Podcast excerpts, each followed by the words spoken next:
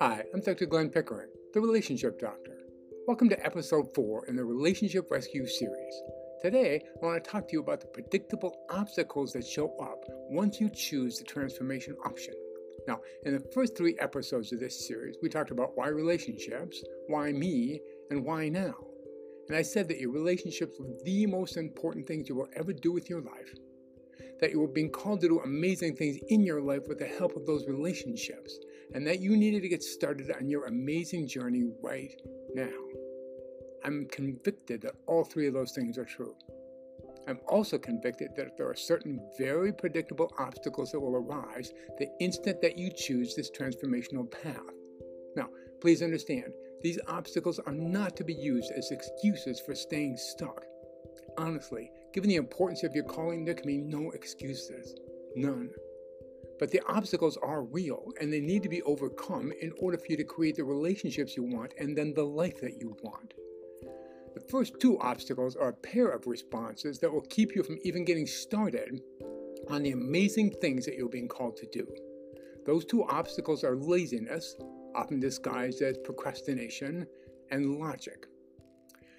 All too often, our first knee jerk response to the work that we are being called to do is to either dismiss it because it quote unquote doesn't make sense to us, like an autistic person being called to teach people about relationships. That's crazy, right? Or we tell ourselves that we will do it some other time, which of course never comes. Like I said, logic and laziness. I'll start with the laziness part of that problem. Putting off working on your relationships and on your life calling is always the wrong response because in the real world, the only time that exists is right now, which means that we are being called to take action right now. Anybody who's been to a funeral is likely to be sad, of course, but also to be motivated. Being reminded that life really is short forces us to realize if there's something I'm supposed to do with my life, I should probably get going on that now wait, because now is all we have. And just like procrastination is always the wrong response, so is our so called logic. Our logic can only answer questions for which it already knows the answer, but we have no logical way of knowing what's supposed to happen next. None. If there is a calling on your heart, you can be sure that it will take you to a new place a place that builds on what you've done so far, to be sure, but that is not limited to what you've done so far, which is why it might seem illogical to you. So, your logic is of no use here. And please understand, that's really hard for me to say because I'm a very logical person. But even I know that my logic is not a guide to the future, my heart and my spirit are.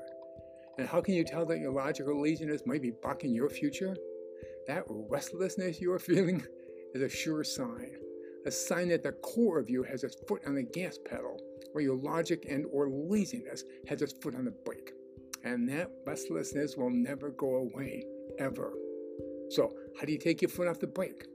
By just noticing over the next week or so the things that you've been putting off or talking yourself out of doing. Please don't judge what you notice. That's really, really not helpful. Just notice the things that you've been dismissing.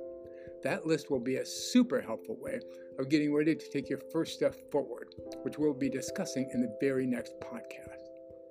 Thank you for listening. If you've enjoyed this Relationship Rescue broadcast, please follow us on Apple or Spotify to get instant access to all the new episodes when they're released.